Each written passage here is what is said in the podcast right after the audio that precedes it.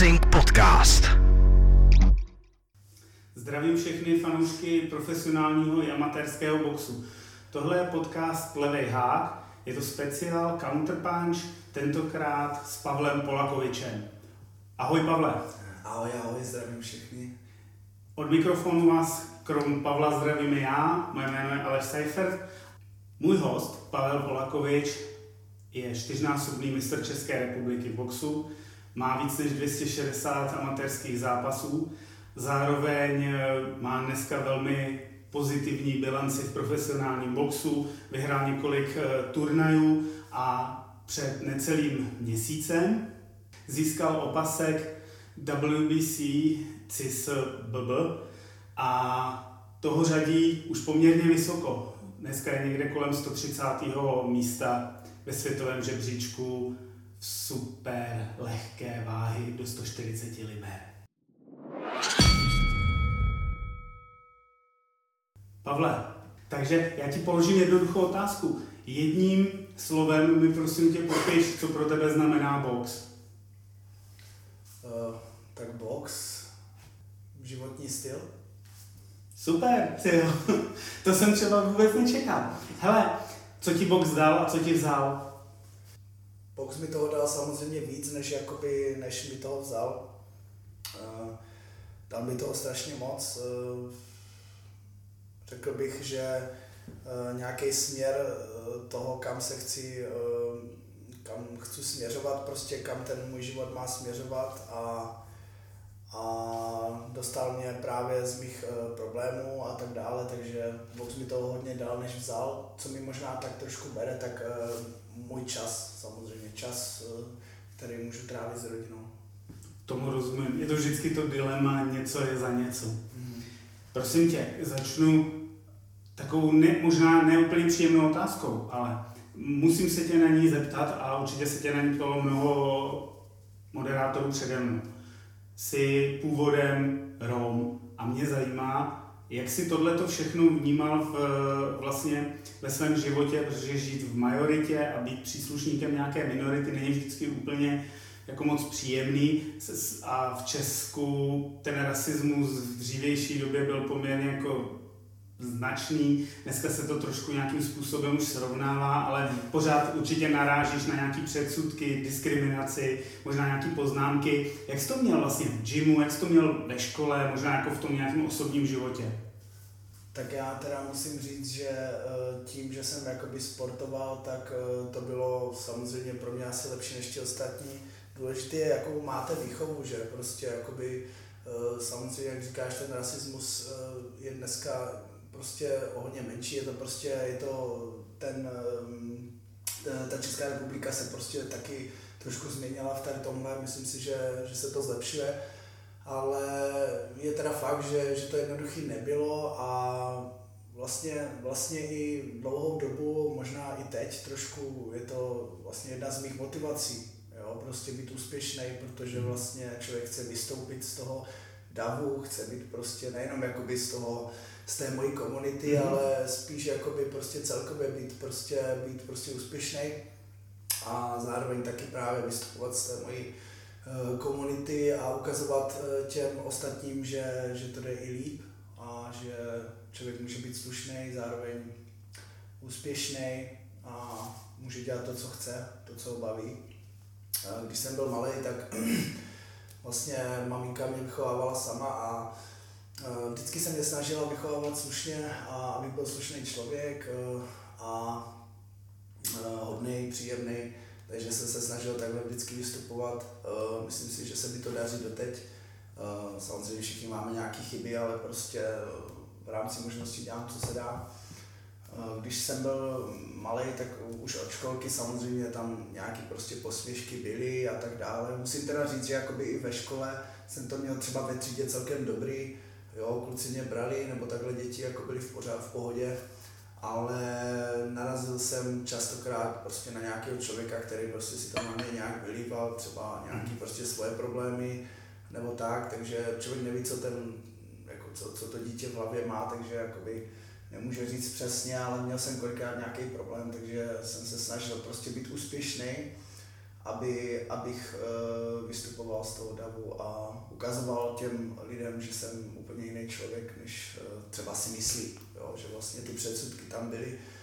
Takže častokrát se mi stávalo ve škole, že jsem třeba se musel skrz to pobít s někým, protože prostě už to bylo třeba na mě moc. Je to taková ta psychologická šikana, jo? že mm. prostě člověk jde do, do školy a párkrát mě tam čekal třeba jeden, jeden týpek a prostě několikrát se mi posmíval, jo, třeba nevím, prostě uhlíku, jo, cigáne a tak, prostě, takže jsem to třeba dlouhou dobu nechával tak, ale pak už to třeba vypěnilo a uh, tak jsme se pomlátili a uh, třeba zrovna tahle situace se mi stala jednou a já jsem pak vlastně toho kluka, kluka jako zmlátil a on, uh, on to pak řekl, jakoby, ono to sledovala celá škola skoro, jsme byli u, u skříněk, jo. A potom, potom vlastně s ním vzala učitelka uh, a i vlastně jeho, že protože jsme se domlátili, samozřejmě on byl domlácený, já ne. A pak byl ten problém v tom, že vlastně oni to házeli na mě, nebo on to házel na mě, jenže já jsem pak uh, vlastně řekl pravdu, tak jak to bylo, že vlastně mě rasisticky jako nadával. Uh, protože jinou možnost jsem neměl, nechtěl jsem, hmm. abych měl třeba nějakou dvojku schování, máma, máma by jako z toho, z toho jedlo, takže takže jsem tady tohle nechtěl a tak se to všechno řekl a nakonec ten kluk, on se zjistilo, že on byl dost problémový mm-hmm. a uh, skončil v pasťáku.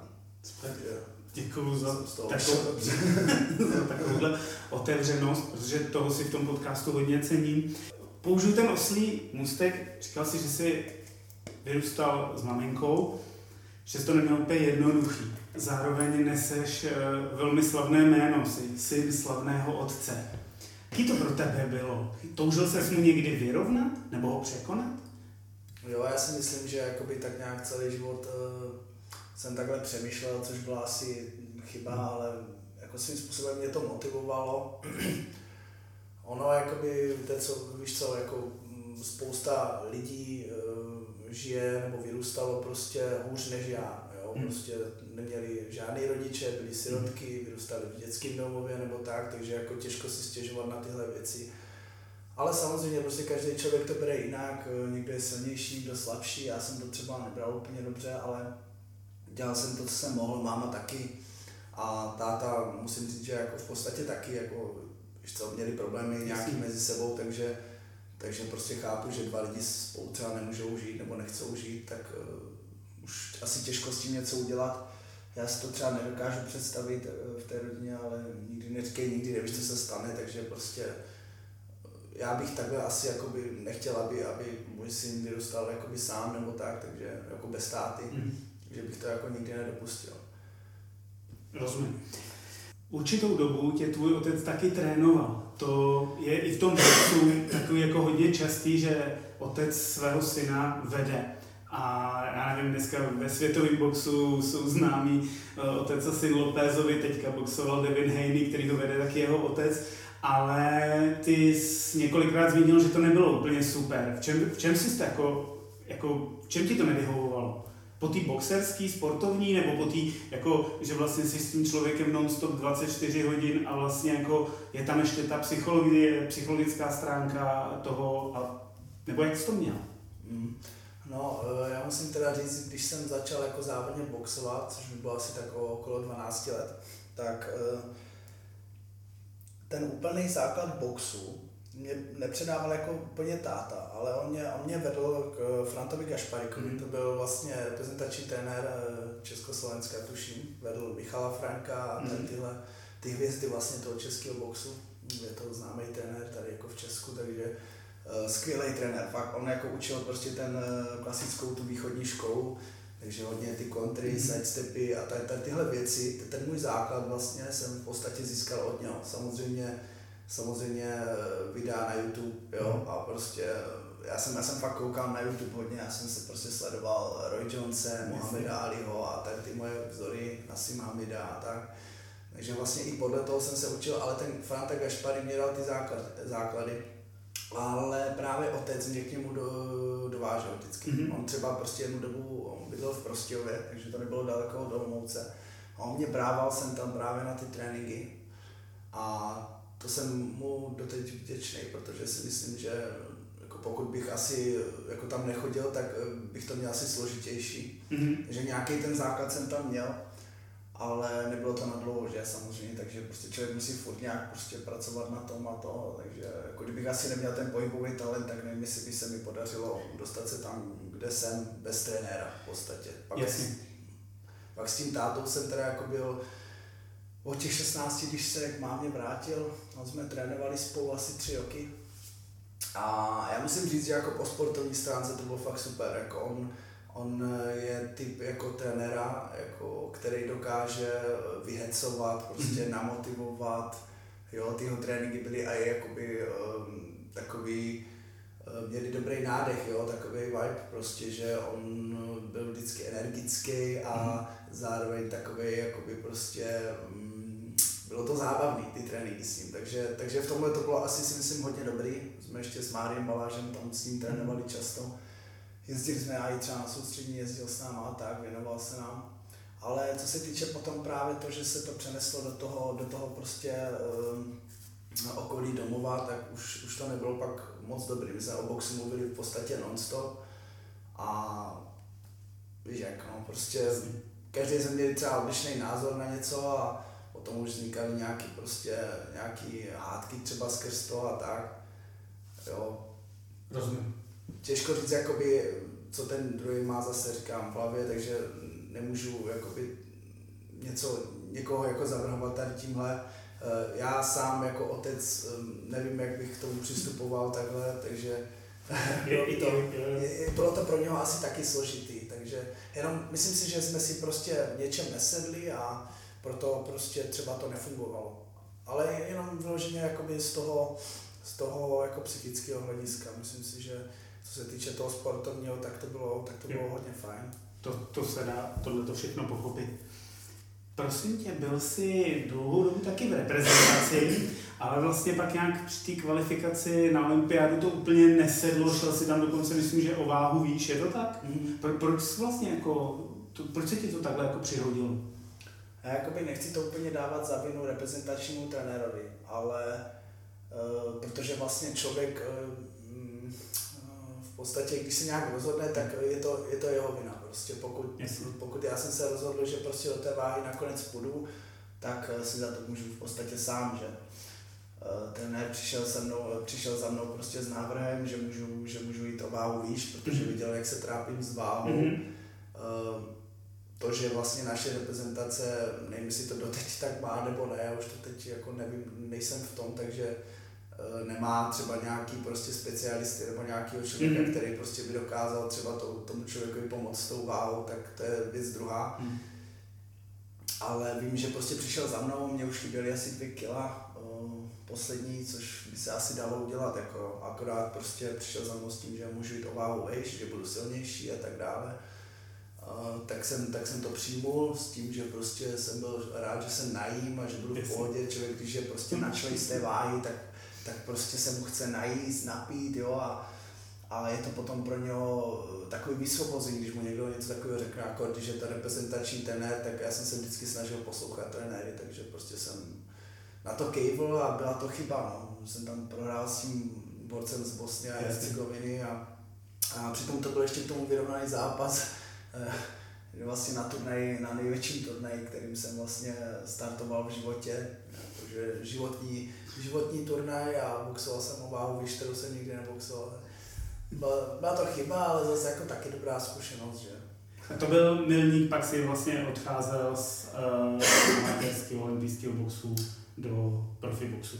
Přesně tak, já jsem, já jsem byl dost naštvaný, byl mm-hmm. jsem vytočený, protože potom prostě tam byl trošku nějaký incident s tím, že já jsem to prostě uh, chtěl vzdát tuhle váhu a řekl mm-hmm. jsem prostě, že to nebyl dobrý nápad, tak jsem, Prostě my jsme se s reprezentačním trenérem neschodli v tady tomhle a šlo vidět, že mu to vadí.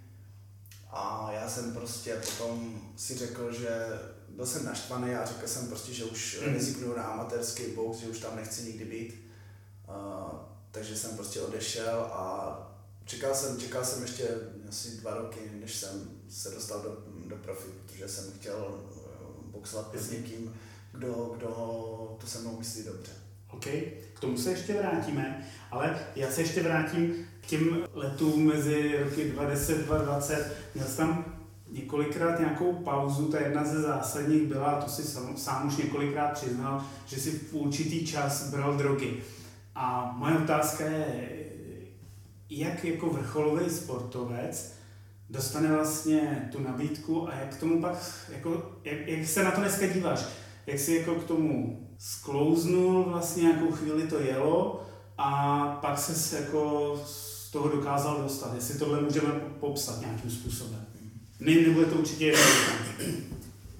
Jo, tak uh, ono se to tálo už od malička se mnou, vždycky jsem byl takový ten, co prostě uh, chtěl zapadnout do party.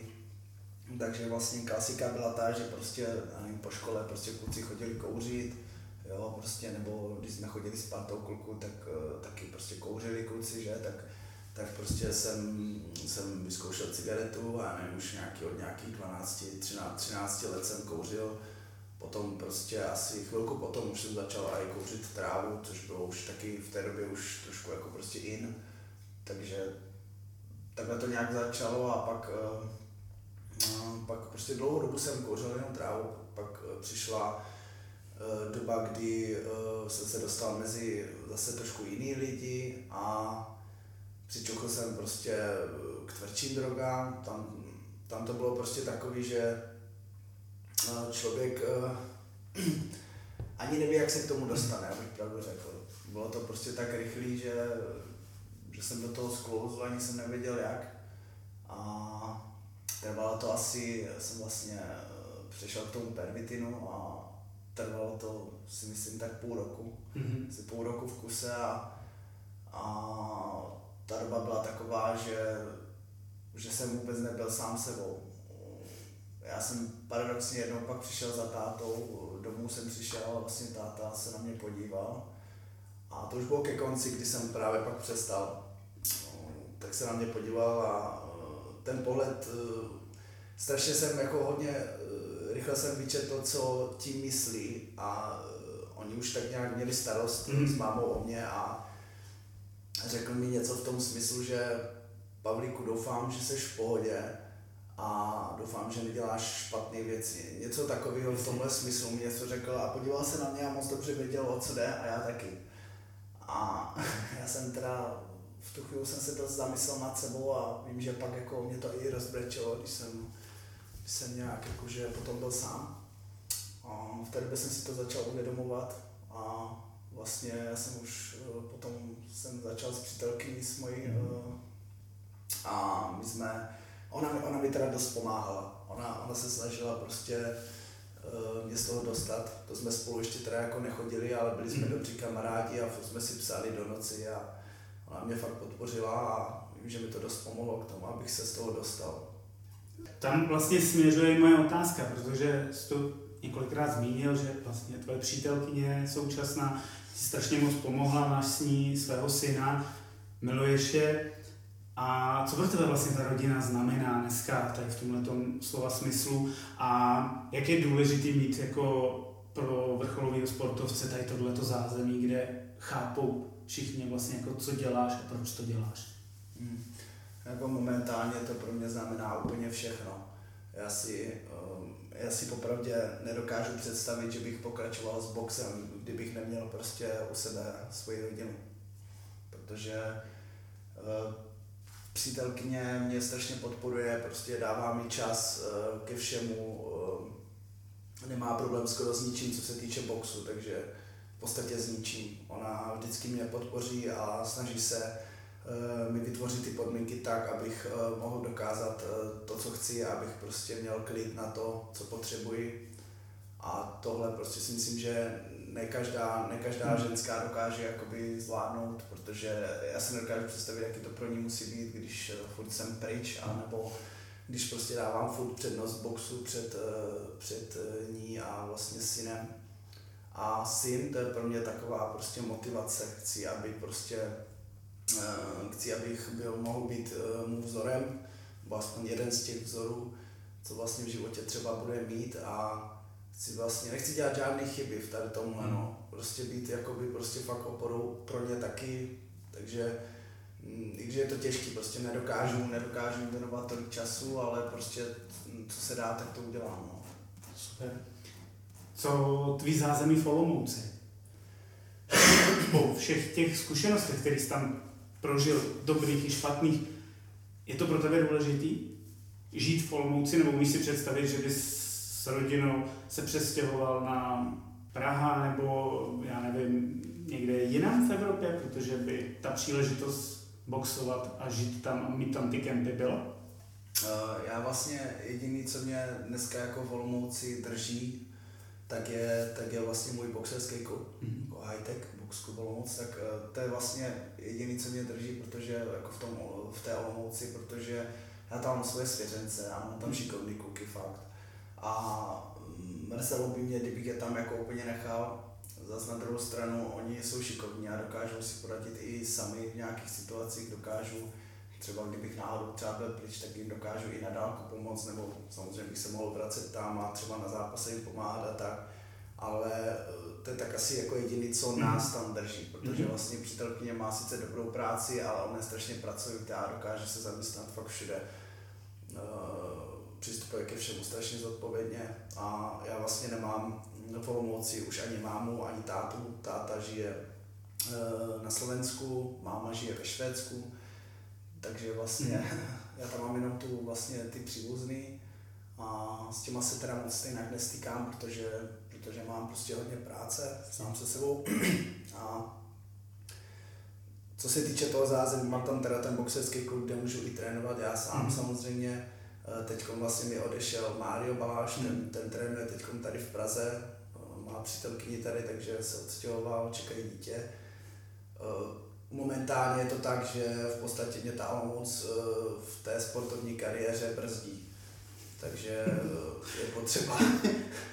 Je OK, potřeba, prostě, je to motivace. No, je potřeba to prostě změnit. No, I teď vlastně se nacházím na kempu tady v Praze, hmm. takže, takže bez toho prostě trenéra nebo nějakého toho vedení to prostě nejde pro mě, u mě je složitá jedna věc, prostě, že uh, já vlastně tím, že už mám dost zkušeností, já jsem si vědom toho, co mám v té hlavě, hmm. uh, co se týče boxu a celkově života, tak prostě mám, mám teď trošku problém s tím přijmout nějakého trenéra prostě. Hmm. A mě to strašně mrzí jako svým způsobem, ale na druhou stranu prostě Eh, jak jsem řekl, vím, vím, co mám v sobě a jakoby jak, jak moc tomu boxu rozumím a kam vlastně ty moje, eh, ta moje cesta směřuje. Takže potom prostě mám třeba jakoby aj mm, mrzí mě, když musím třeba s nějakým trenérem polemizovat o něčem, mm-hmm. že vlastně třeba tohle se mi nelíbí, že bych to chtěl dělat jinak a tak dále. A nevím, jestli je to úplně dobře nebo ne. Ale myslím si, že i spousta, spousta jako třeba světových šampionů a tak dále to sám vidíš, oni měnil trenéry kolikrát hmm. prostě jak ponožky, protože prostě nemají to, co by chtěli, snaží se prostě to nějak zlepšit. Ne vždycky to je teda dobře samozřejmě, ale, ale takhle to teda cítím já. No. A... Je to jako rozumný, je samozřejmě důležité je tam najít jako v trenérovi partnera, se kterým můžeš jako mluvit a ty věci jako rozebírat a jako mít jenom drill a tvrdě jako poslouchat, to si myslím, že na tomhle levelu a, a samozřejmě s tvojí zkušeností už taky není úplně jednoduchý. Ještě jsem chtěl teda dodat to, že tím, že, že teď v Olomouci nemám žádného trenéra, tak vlastně nemám, nemám ani tu komunikaci a nemám ani nikoho, kde by mě vedl. Takže takže je to takový, prostě teď, teď je to na špatném bodě. Takže máme určitě teďka výzvu pro někoho, kdo by chtěl. no prostě upřímně, já fakt jakoby teď Rozumím. v tom Česku nevidím žádného trenéra a nechci tím jako nikoho urazit prostě, ale necítím, že by byl v, eh, tady v České republice trenér, který by toho o boxu věděl víc než já. Což je prostě takový, já nechci, aby to vyznělo egoisticky nebo abych ti někoho urazil, ale prostě beru to tak, jak to cítím já a, a to je špatně prostě, to je špatně, to se musí změnit. OK. Načnuli jsme tu část, kde si končil svoji amatérskou dráhu a přecházel do profi. A teď bych se rád pobavil chvíli o tomhle. Měl jsi nějaký nabídky? Kolanařilo tě víc uh, agentů? Nebo jsi prostě jako vzal tu první, která přišla? Nebo jak to bylo? Uh, tak bylo to tak, že vlastně já jsem byl už to celkem zoufalý, protože vlastně ten box je pro mě všechno a strašně mě mrzelo, že ostatní okolo mě boxují a, a já prostě nemůžu, protože vlastně jsem nechtěl ty amatéry, už jsem mm. na to mhm. zavrl, takže vím, že Páťa Baláš, můj kolega vlastně týmový, tak ten uh, začal v Babylonu v Polsku mm. a viděl jsem, jak se mu dařilo, že vlastně tam uh, podepsal nějakou smlouvu a, a měl ty zápasy tam a moc se mi líbilo, já jsem tam s ním byl a vlastně jako, mm. jako coach a moc se mi líbilo, jak tam dělají a strašně jsem jakoby přičuchl k tomu profi boxu a tak nějak jsem eh, chtěl se tam dostat, takže jsem vlastně si promluvil, nebo jsem oslovil toho manažera Viktora Materana a ten se tomu vůbec nebránil, ten nějak jako jsme se bavili o tom, že by to nějak asi šlo a že bychom mohli začít. Uh, jenomže už předtím mě právě oslovoval Pavel Show s mhm. nabídkou, že vlastně zakládají style, profi style, s Patrikem Knopem, že vlastně, vlastně Patrik Krom, že zakládá Staja, že mu pomáhá s tím, takže eh, já jsem na to čekal nějakou dobu, já teď přesně nevím jak dlouho, ale čekali jsme na to dlouho.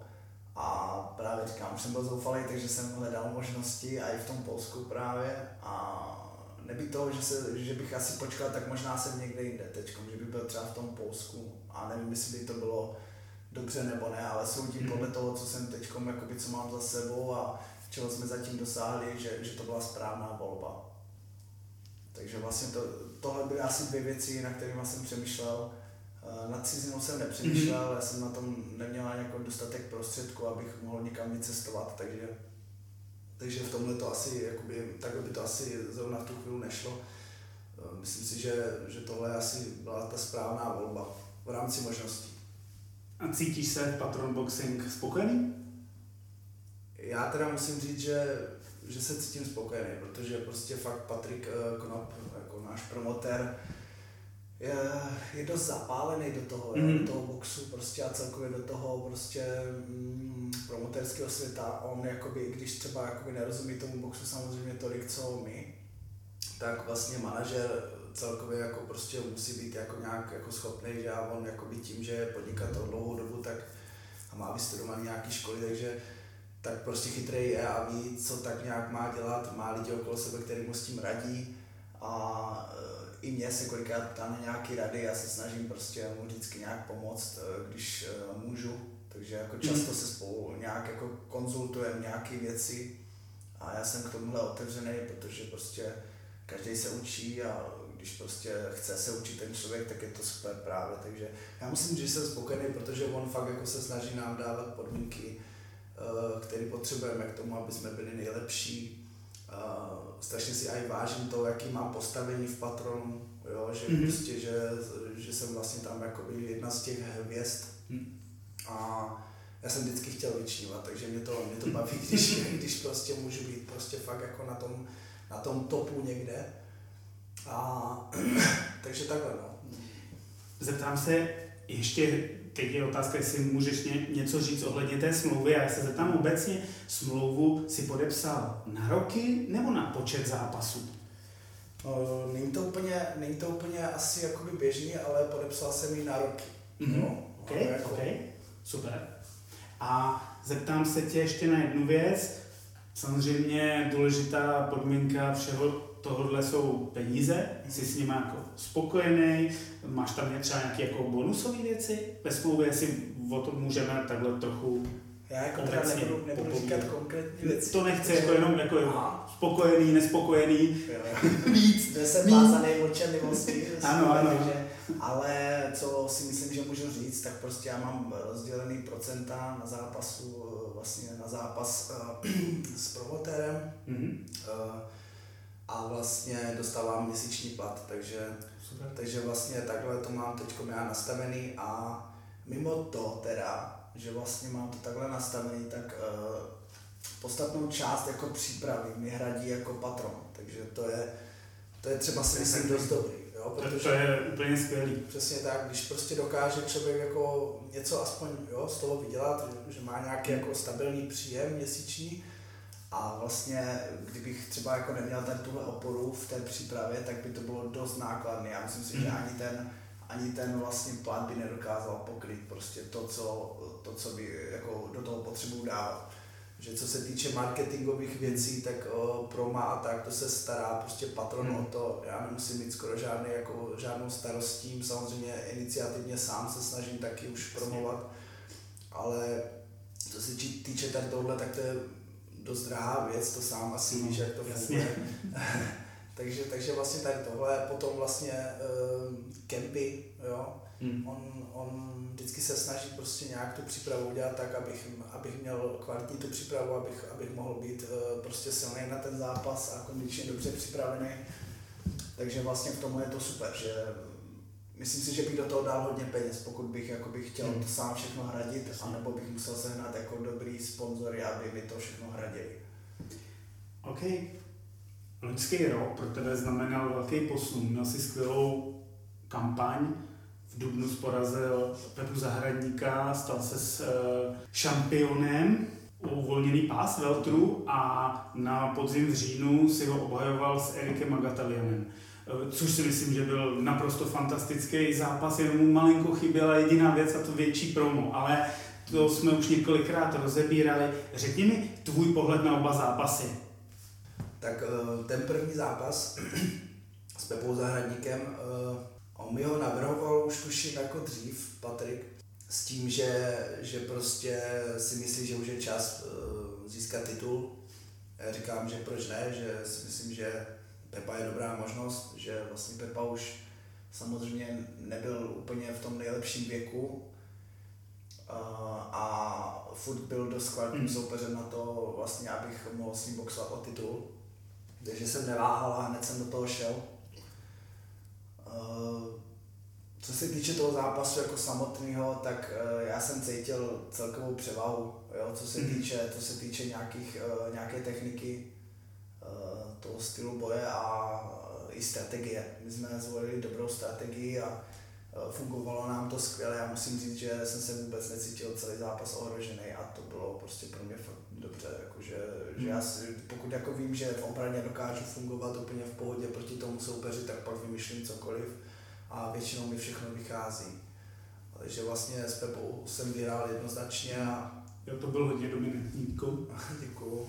No, takže myslím si, že tam nebylo o čem a jako i tak jako všechna čest, protože Pepa jako zaboxoval fakt dobře, jako snažil se, prostě dal do toho všechno, eh, ale prostě děláš to, co ti soupeř dovolí, že? Tak prostě, no, pokud prostě to nejde, tak to prostě nejde a uh, někdo musí prohrát, někdo musí vyhrát, někdo musí prohrát, no. Takhle to bývá. Je to tak. A zápas s Erikem? Zápas s Erikem byl vyhrocený samozřejmě uh, tím, že vlastně Erik uh, tam něco hodil na sociální sítě a snažil se to, snažil se to prostě promovat, což jako si myslím, že dělal dobře, jako že aspoň to nějaký promo mělo. Uh, je škoda, že to teda nemělo větší promo, hmm. jak si říkal, ale to mělo na starost tohle box, Jasně. takže vlastně uh, tam možná prostě mohli, mohli víc na tom zapracovat za mě, jsme měli jenom jako jeden medailonek, což jako si myslím, že není úplně dobrý. Ale tak to už je asi věc jako té stáje. Eh, co se týče toho zápasu samotného, tak eh, já jsem jako taky víceméně cítil, cítil převahu a věděl jsem, že dokážu Erika porazit už předtím, než ten zápas byl, protože eh, ho znám, mm. vím, jak boxuje a my jsme zvolili taky dobrou strategii, prostě já jsem ještě nebyl tolik rozboxovaný v tom, v tom profiringu, viděl jsem jeden desetikilový zápas mm. teda za sebou, ale neměl jsem vlastně asi ještě tak kvalitního soupeře do té doby, takže vlastně uh, viděl jsem, co budu boxovat, my jsme, my jsme prostě učili strategii takovou, že, že budeme prostě boxovat, boxovat v tempu a mhm. že si myslíme, že to prostě, že to Erik neuhraje. A ono to tak i vlastně v podstatě dopadlo. Za mě teda s tím zápasem jsem nebyl jako nějak úplně spokojený, mm. protože vlastně to profi je o té strategii, o tom, že vlastně si počkám, že v klidu boxuju a dokážu z toho pracovat nějak, vlastně čerpat třeba, nebo jakoby um, trestat chyby toho soupeře vlastně za toho chodu. A já si třeba s tím jako dost vyhrávám, snažím se prostě nad tím hodně přemýšlet. A v tomhle zápase se mi to jako vyloženě nedařilo, protože, protože prostě tím, jak jsme nastavili to vysoké tempo, A já vlastně se teď jako poslední dobou fakt jako um, nachytávám u toho, že dokážu se dostat do takzvané flow vlastně mm. před tím zápasem, což vlastně se říká, že vlastně mm, pokud se dostane do té flow sportovec a dokáže se udržet v ní i v tom zápase, tak vlastně podává ty nejlepší výkony. A už se mi to dařilo nějakou dobu a pak vlastně, jak jsme boxovali s tím Erikem, tak eh, jsem udělal za mě chybu v tom, že prostě, jak tam bylo, to jsem tam dost fanoušků mm. svých a tím, jak je to malý to sono, tak tak vlastně oni stáli až u ringu a já jsem je hodně slyšel a tím, jak to bylo vyhecovaný ten zápas, tak jsem vnímal víc ty diváky, než vlastně sám sebe a, a vlastně ten boj samotný, nebo ten box.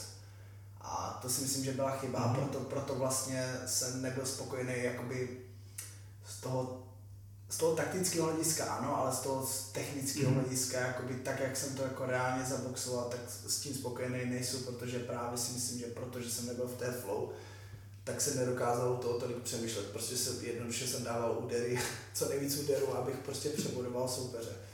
Samozřejmě to platilo, ale nebylo to úplně, úplně košer, no. Platilo?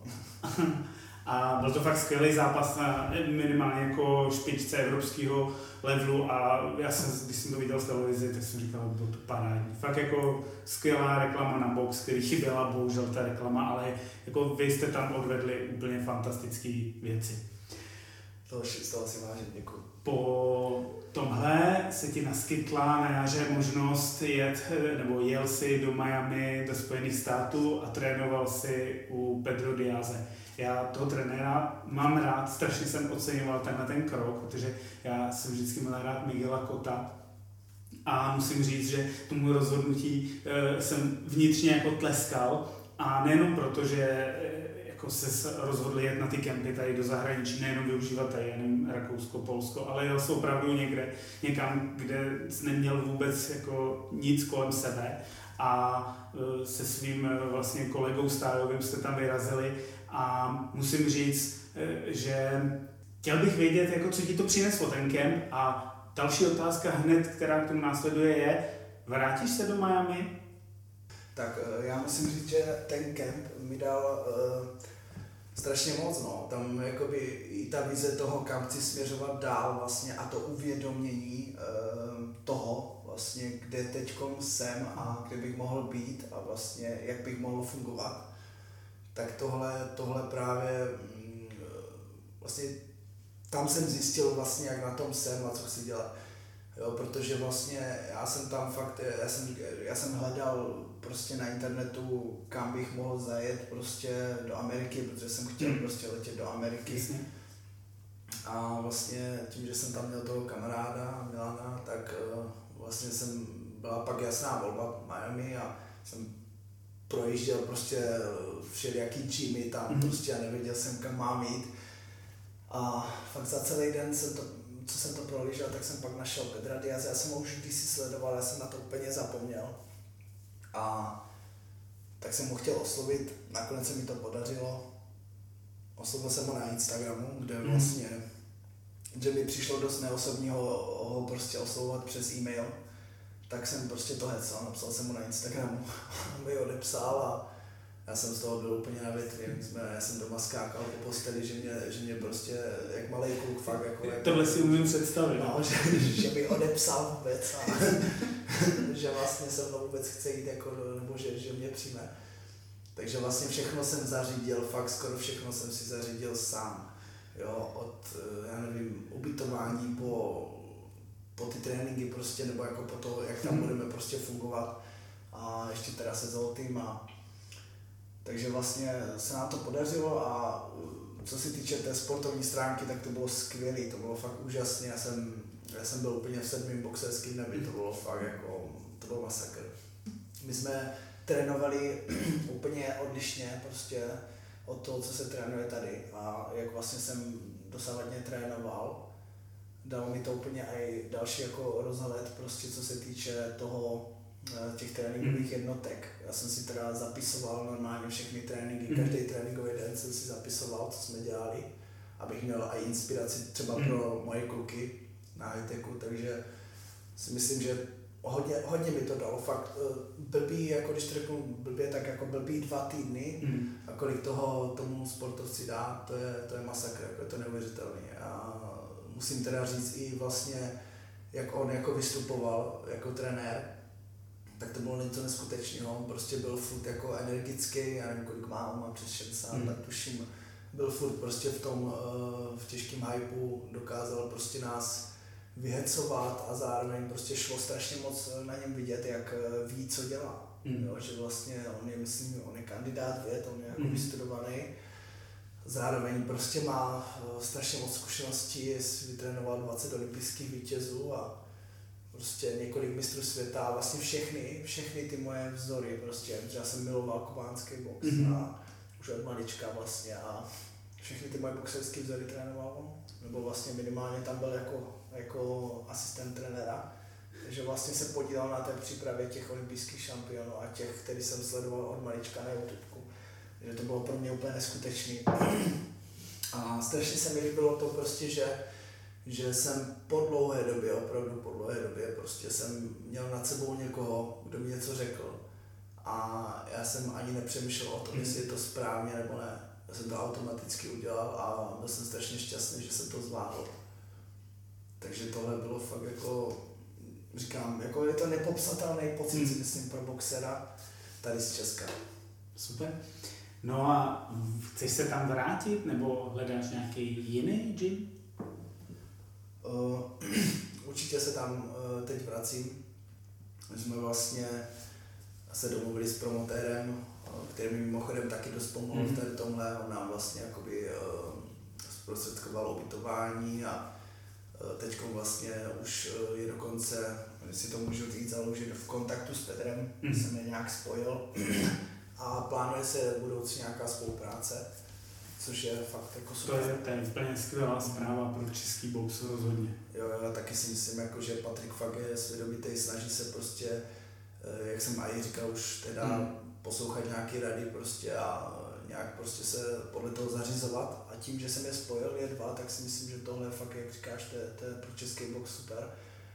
A teď tam letíme se Zoltým znovu mm-hmm. a vypadá to, že letíme na dva a půl měsíce, možná tři. Takže, takže si myslím, že tohle, tohle bude další dobrý krok prostě pro nás. Uh, nedokážu si představit, co, co s náma udělá za, za necelý tři měsíce, když jsme tam byli jenom dva týdny a dalo mi toho tolik, takže... Já myslím, že to bylo i vidět eh, v tom tvým následujícím zápase, k kterému vlastně směřujeme, protože ty jsi měl eh, titulový zápas vypsaný s hanskou jedničkou Hansahem ale několik, myslím 14 dnů před zápasem, možná tři týdny před zápasem, došlo ke změně a nastoupil proti tobě mexický borec eh, Mercado Delgadio. A to byl úplně jiný typ boxera. A jak jsi změnil přípravu, nebo jak, jak jsi to jako zavnímal v té přípravě, protože to není snadný, jako ten boxer se změnil úplně jako od začátku. Jak ten africký přístup, tak samozřejmě ten mexický přístup byl diametrálně odlišný, nebo je diametrálně odlišný. Jo, jo, jo, máš pravdu. Bylo to, jako, bylo to dost uh, složitý pro mě, protože vlastně já jsem opravdu nechtěl ty jeho američany. Ty jsou prostě, um, jako boxeři to všeobecně ví, že, že ti američani jsou fakt jako magoři. Oni prostě do toho šlapou, ty jsou strašně, strašně odolní. A musím říct, že jsem to ani nečekal až tak, jak to fakt vypadalo v tom zápase, jako, tom, jako tom ti boxeři prostě, nebo jako ti z, z toho boxerského světa ti lidi jako mluví, že oni jsou takový, tak opravdu takový jsou, jako, že to, a je to vlastně předči, předčilo to vlastně ty moje, to moje očekávání v tady tomhle, jak byl odolný a jak byl silný, prostě jak furt prostě šlapal, jakou měl kondici. Eh, já jsem z toho byl úplně na větvi. Já jsem, já jsem vlastně počítal s tím, že to bude těžký, ale vůbec jsem nepočítal s tím, že to bude až tak těžký. Uh, my jsme vlastně, já jsem, já jsem zjistil, že vlastně ten soupeř nebude a byl jsem z toho teda dost vykolejený a Patrik teda říká, hele, budeš mi tady tohle, co jako kejvneš na to nebo ne, tak já samozřejmě nechci jako odmítat ty soupeře, mm. takže, takže jsem se podíval na jeho zápasy a viděl jsem teda jako, že porazil vlastně toho bratra toho Majdanu a vlastně, že boxoval dobrý zápas s tím Lazarem Alvarezem, takže jsem si říkal, že to, že to jako nebude úplně lehký, ale zase jsem se díval na něho, jak boxuje a cítil jsem, že boxersky jsem prostě na jiném levelu. Takže vlastně jsem si věřil a říkám, půjdu do toho, jo, v pohodě, máme sice prostě krátkou dobu na něho, ale budeme se snažit udělat to, co vlastně, to, co je možné. No, za prvý se to povedlo a za druhý musím říct, že ten zápas byl skvělý. Mně se líbilo to i, jak si nastoupil, jak, jaký byly ty první tři, čtyři kola a pak samozřejmě, když si už eh, byli v neuvěřitelném tempu a pak už si samozřejmě sám svěsil ty ruce a začal si jet ten svůj klasický box, jako hodně uvolněný, ale řekni mi, jaký to bylo v tom zápase, když eh, Mercado inkasoval fakt ty tvrdý, čistý údery a jak jsi říkal sám, vlastně on okamžitě šlapal. Přicupital za tebou, stoup si před tebe a tlačil, tlačil. Přišlo osmý kolo a přišlo devátý kolo a on vlastně jako furt inkasoval strašný petelice a nic to s ním jako v vozovkách nedělalo.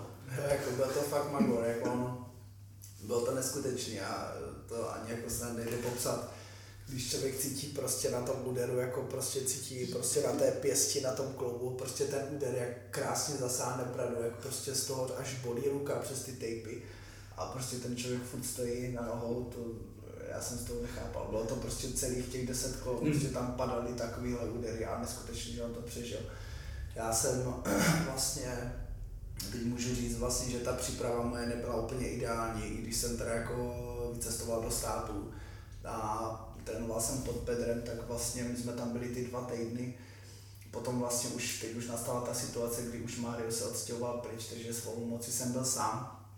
A my jsme přiletěli a automaticky vlastně člověk chce naskočit do hmm. tréninku a musím říct, že se mi to jako teda vůbec nedařilo. Já jsem prostě nějak něco otrénoval sám, a bylo to prostě pro mě úplně depresivní období. Jako mm. fakt musím říct, že i celkově jako by pohled na tu Ameriku byl pro mě tak skvělý, že prostě já jsem uh, tam chtěl zůstat a, a potom, když jsem přijel semka, tak jsem fakt, uh, dokonce i přítelkyně, která se mnou byla, tak jsme trošku jako upadli do depresí, protože um, to smýšlení těch lidí tam bylo fakt mm. úplně odlišné než tady. A takže vlastně nějak jsem něco jsem otrénoval sám a potom vlastně byl Patron Camp, který vlastně jsme domluvili s Patrikem, jako celkově mm. i ten gal večer vlastně ve spolupráci s mým sponzorem Lobster. Mm. Tak vlastně jsme tam udělali camp a všechno bylo fakt krásně zařízené, takže jsem byl spokojený, ale právě na tom campu jsme trénovali asi dva nebo tři dny a měl jsem tam sparingy a vlastně střídali se na mě kluci a byl tam vlastně ten David Daukenov, mm. Mario Zábojník se na mě střídal, potom tam byl ještě eh, ten Gruzinec mladý, co tam byl, ten, to bylo první tři kola. A pak ještě, pak ještě, pak ještě ten Ital tam byl, ten Vasalo.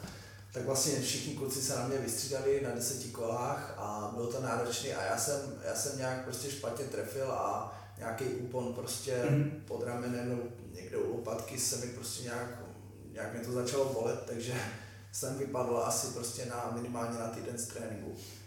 A to bylo špatný. Jo? Bylo prostě dva týdny před zápasem, já jsem se pak dozvěděl samozřejmě toho nového soupeře a prostě ten úpon a říkám, tyjo, tak to je, to je průser, jo? protože vlastně já jsem nemohl trénovat, do toho jsem vlastně onemocněl hmm. ještě k tomu. Takže vlastně nějaká výroza to člověka taky oslabí. A já jsem vlastně de facto pak už dělal jenom váhu. Takže vlastně jako musím říct, že ta příprava fakt nebyla ideální vůbec. Co se týče, když to srovnám s, jako s přípravou, co jsem třeba trénoval na Erika veterinára, mm-hmm.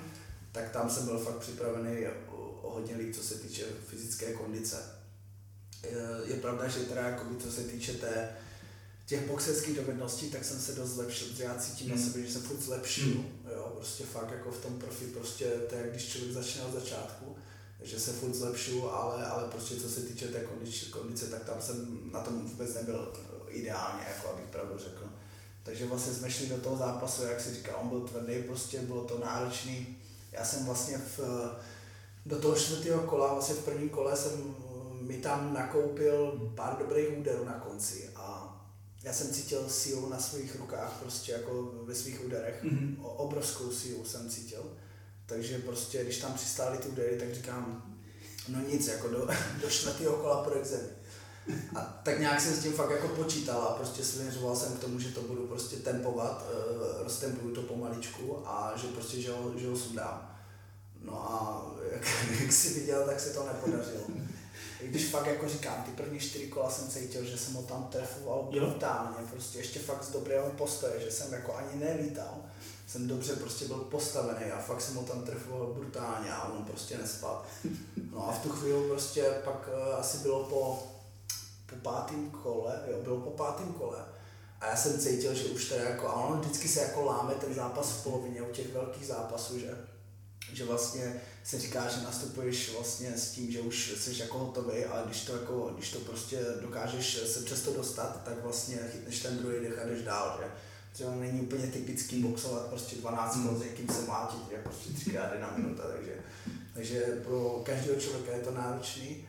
A já jsem prostě nastoupil do toho, já jsem přišel do rohu po pátém kole a byl jsem fakt totálně v prdeli, jako když to řeknu tak blbě.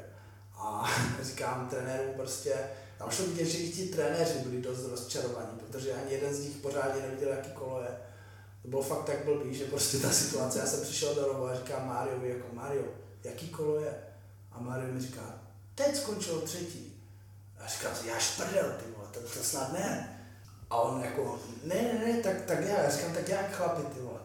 To se pořádně ani nezhodli, a pak mi řekl, nevím jestli Miky nebo Tonda, mi řekli, že prostě, že teď skončilo pátý kolo, já říkám, tak jsem se ještě ujišťoval, říkám, takže teď jdeme do šestého, jo? No, teď skončilo, takže jdeme do šestého, jo, jo, tak jo. Ty vole, ještě ty vole tolik kol, říkám, co budu dělat, jakože, že vlastně člověk má pátý kolo za sebou a když je šestý, tak má před sebou ještě vlastně jako pět, jako pět, pět. Jo, ještě, ještě jako by pět kol jsem měl před sebou, že? A teď vlastně člověkovi začne hrát v hlavě, tyjo, ještě pět kol tady tohodle, to si děláš prdel, to nemůžu jako zvládnout. Tak samozřejmě blbý myšlenky, to byla úplně jako ode mě hloupost, si myslím, ale prostě bylo to tak. Já říkám, no Pavle, tak musíš zvolnit, že prostě. Hmm. A teď jako Miky mi říká, kurňa, netrefuj ho do hlavy, proč ho furt boucháš do té hlavy, on to prostě vydrží, trefuj ho na spodek, prostě spodkuj ho. A já říkám, to se ti řekne, ale já už se na ten spodek ani jako nedokážu ohnout, jako, že to je prostě, já to cítím, že když to udělám párkrát, tak odpadnu. On říká, ne, ne, musíš střídat pásma. Říkám, no tak to je fajn. Tak jsem si prostě tak nějak v hlavě prostě určil taktiku, říkám prostě, hele, teďkom, uh, to si tak rychle člověk jako vybaví, já dokážu fakt přemýšlet v tom a zrovna v tomhle zápase jsem byl fakt v té svojí flow. Dokázal jsem fakt přemýšlet v zápase, sledoval jsem jenom soupeře prostě, uh, soustředil jsem se jenom na sebe a to bylo, to bylo právě to, co mi asi vyhrál ten zápas, že prostě jsem dokázal racionálně přemýšlet a nějak prostě si učit tu taktiku i sám v té hlavě, protože vlastně trenér samozřejmě o vás ví dost, ale nebo o tobě ví dost, ale prostě mm, nedokáže se do tebe vcítit, ať je to jakkoliv, tak prostě ten trenér mm. úplně necítí to, co ty, takže já jsem si vlastně učil sám nějak tu taktiku, říkám prostě no nic, uh, rozočí koukají prostě na začátek a na konec kola. To vlastně na tom začátku, pokud prostě soupeřovi rozdáš nějaký rány, tak ten člověk, prostě ten, eh, ten rozhodčí eh, začne vnímat dost tebe. To je prostě to je, to je plus pro tebe, protože vnímá tvoje údery a ne tolik ty soupeře. To, to je tak jako nějak zhruba to tak bývá, jako jo.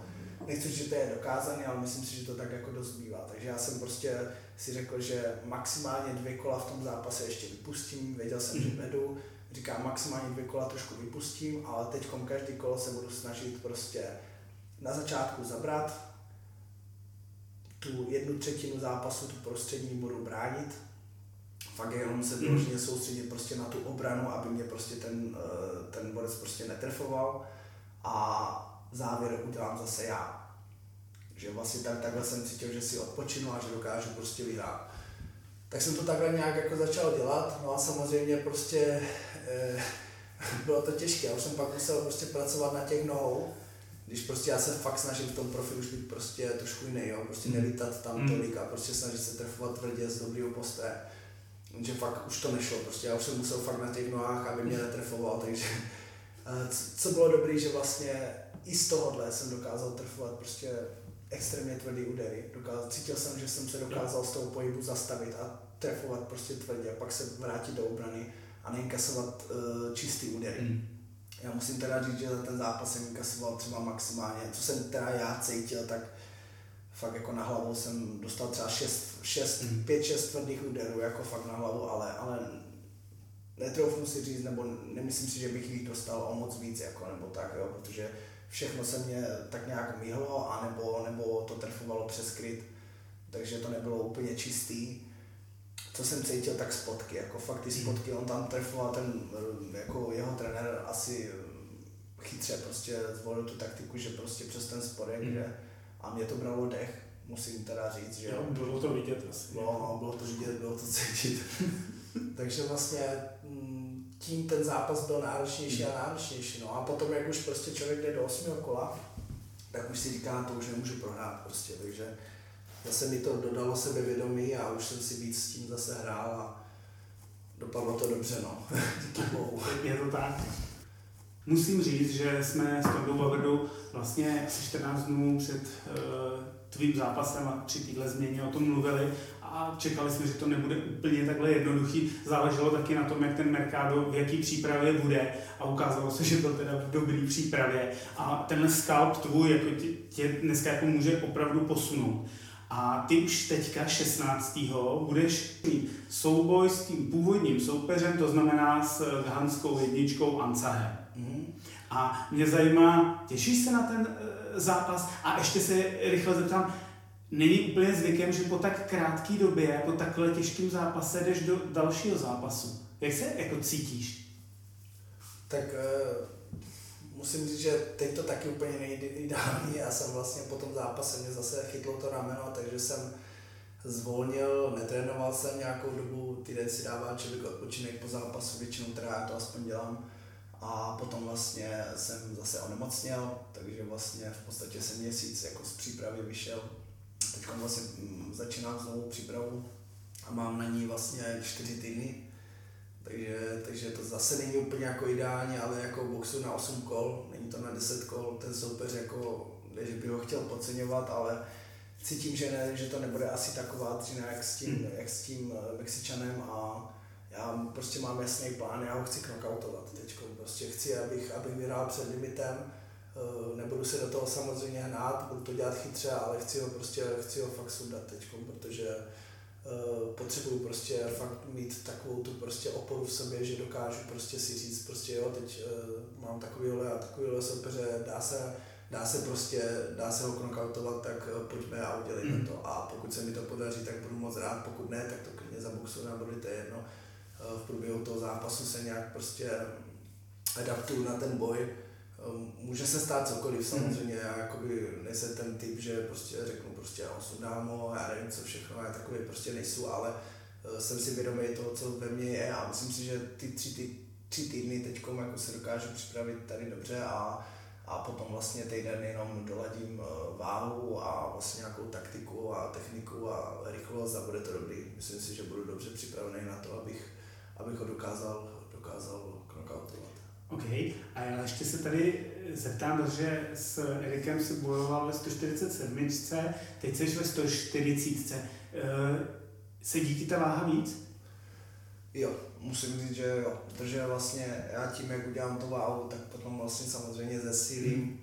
a uh, obvykle nabírám až 8 kg. Mm-hmm. Takže mhm. vlastně se pak cítím dost silný a fakt v tom úderu to jde znát. Já to prostě na sebe cítím v tom zápase, že prostě každý ten můj, můj úder může knockoutovat a, a to je dobře, no, že právě mám to uvědomění v tomhle a co se týče pak té váhy, tak myslím si, že tohle je ideální váha. No. Rád bych šel i do té 61, ale nevím, zda by se mi to dokázal, zda bych to dokázal Jasně. vlastně tu váhu udělat. udělat. Hm.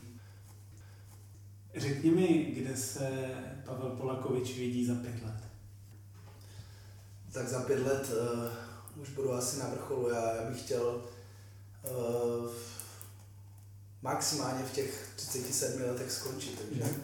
takže vlastně do 35 plánů prostě fakt jako mm, vyšplhat nahoru, uh, co nejdál to půjde a chtěl bych se stát světovým šampionem.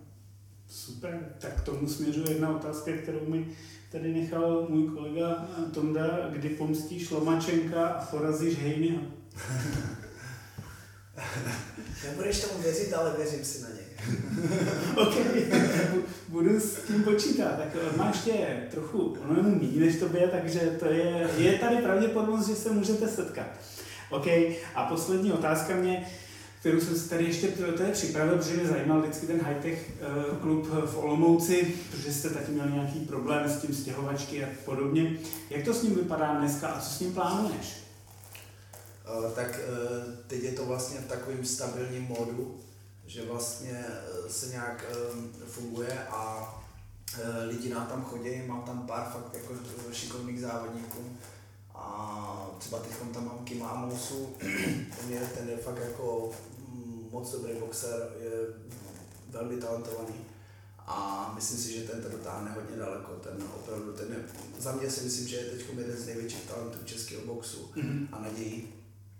Takže vlastně eh, jemu se snažím hodně věnovat, co se týče i vlastně té nějaké té mentální přípravy, snažím se, se mu být jako mentorem, protože vlastně on je fakt jako dost na to, že není tak zkušený, má 20 zápasů, tak eh, je dost chytrý, má dobrý boxerský IQ a má pohybový talent, mm. takže dokáže si s tím pracovat i, už teď i sám, si myslím, a, a vlastně já mu vždycky jsem oporou a on mě hodně poslouchá, vždycky se snaží moje rady brát k srdci a v podstatě i v zápase, pokud mu něco poradím nebo něco mu mhm. řeknu, on to automaticky udělá a většinou to vychází, takže vlastně třeba zrovna, zrovna u něho si myslím, že bude fakt jako jednou, jednou bude extra třída a mám tam ještě pár dalších fakt jako šikovných boxerů, kteří právě i na něm se zlepšují.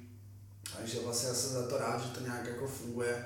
Samozřejmě to, jak jsem říkal, v tom mhm. stabilním modu, tím, že, že prostě boxuju já a ta kariéra moje ještě není zdaleka u konce a jdu nahoru, prostě já, já já teď prostě cítím, že teprve začínám, prostě, že mhm. teprve teď se mi otvírají ty, ty dvířka a tudíž prostě se tomu klubu věnuju fakt jako jenom na 50%.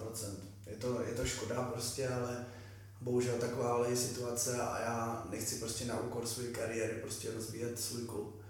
To opravdu ne, takže pokud prostě se všechno nějak tak jako podaří tak, jak má, tak potom opravdu mám jakoby plány s tím klubem velký, chtěl bych opravdu být hmm. prostě dobrý trenér. Já cítím, že, že dokážu být dobrým trenérem. Ne každý boxer může být dobrý trenér, hmm. ale já jsem se v tom našel a myslím si, že mi to jde dobře, takže, takže do budoucna chci být, eh, chci být fakt jako dobrý trenér a věnovat se svým svěřencům a živit se vlastně boxem jako trenér. Hmm.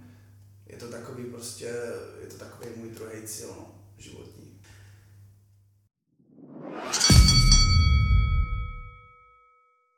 Končíme a já se tě, Pavle, teď zeptám, chceš ještě ty něco vzkázat našim posluchačům? Eh, chtěl bych říct, aby všichni sledovali box, protože je to úžasný sport. Eh, myslím si, že náš český box jde nahoru a i vlastně patron a ostatní třeba boxeři se zasluhují za to, já jsem za to strašně rád, sleduju i ty mladé kluky, jak boxují a moc se mi líbí, že prostě, že, že jich máme fakt dost, takže sledujte to a určitě nám fanděte, protože si myslím, že ještě tady to hodně uvidíte, uvidíte dobrý boxery, kteří dokážou velké výsledky. A poslouchejte podcast Levý hák. Děkuju moc. Tohle byl podcast Levý hák speciální díl Counterpoint s Pavlem Polakovičem. Od mikrofonu se s váma loučí Aleš Seifert a Pavel Polakovič. Díky moc. Mějte krásný den. Ahoj. Hezký den. Ahoj.